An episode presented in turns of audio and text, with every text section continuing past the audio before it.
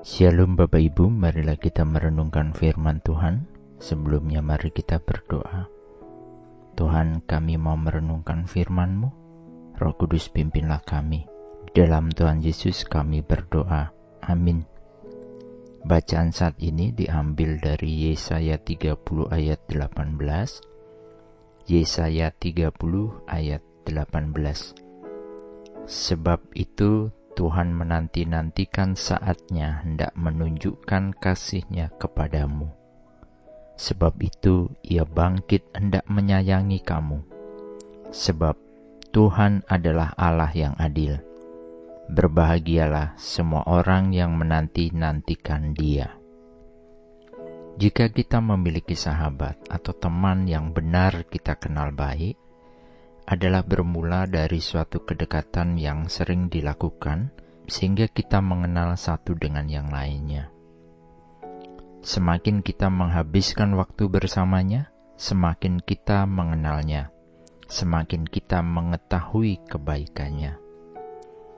Kebaikan seseorang mendorong kita untuk dekat dan mendekat karena kebaikan membawa hal-hal positif dalam kehidupan kita.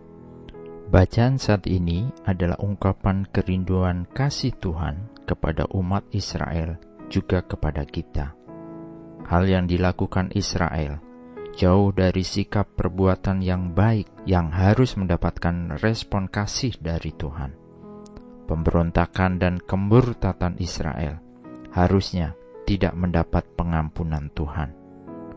Mereka sungguh berniat menentang Tuhan dan berpaling dari kasih karunia yang terus-menerus Tuhan berikan.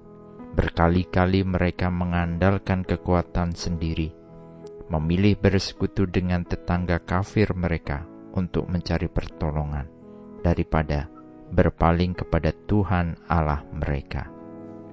Namun, kita membaca bahwa Tuhan tetap mengasihani umat Israel, dan dalam belas kasihnya yang panjang sabar, Tuhan siap menunggu dari tempat tingginya, sebab kita membaca Tuhan adalah Allah yang adil.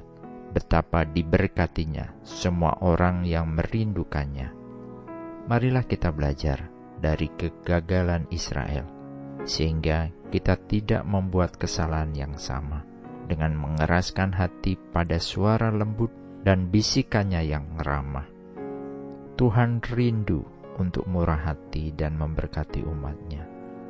Dia memberikan waktu bagi kita untuk bertobat dan berpaling kepadanya.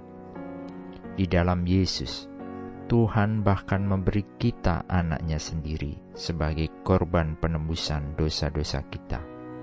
Mari kita dengarkan hati Tuhan dan tanggapi dengan penyerahan hidup kita dan hati kita kepada Tuhan yang merindukan kita.